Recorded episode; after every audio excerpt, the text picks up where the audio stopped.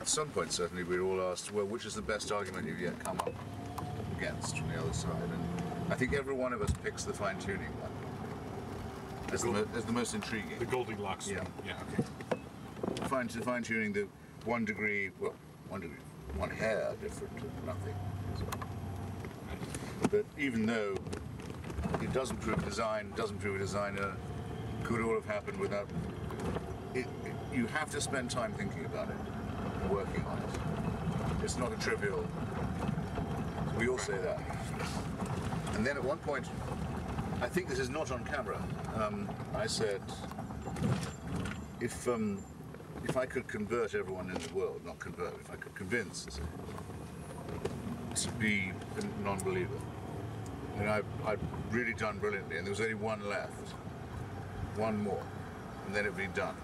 And there'll be no more religion in the world, no more deism. deism. I wouldn't do it. And Dawkins said, "What do you mean you wouldn't do it?" I said, "I don't quite know why I wouldn't do it." And it's not just because there would be nothing left to argue with and no one left to argue with.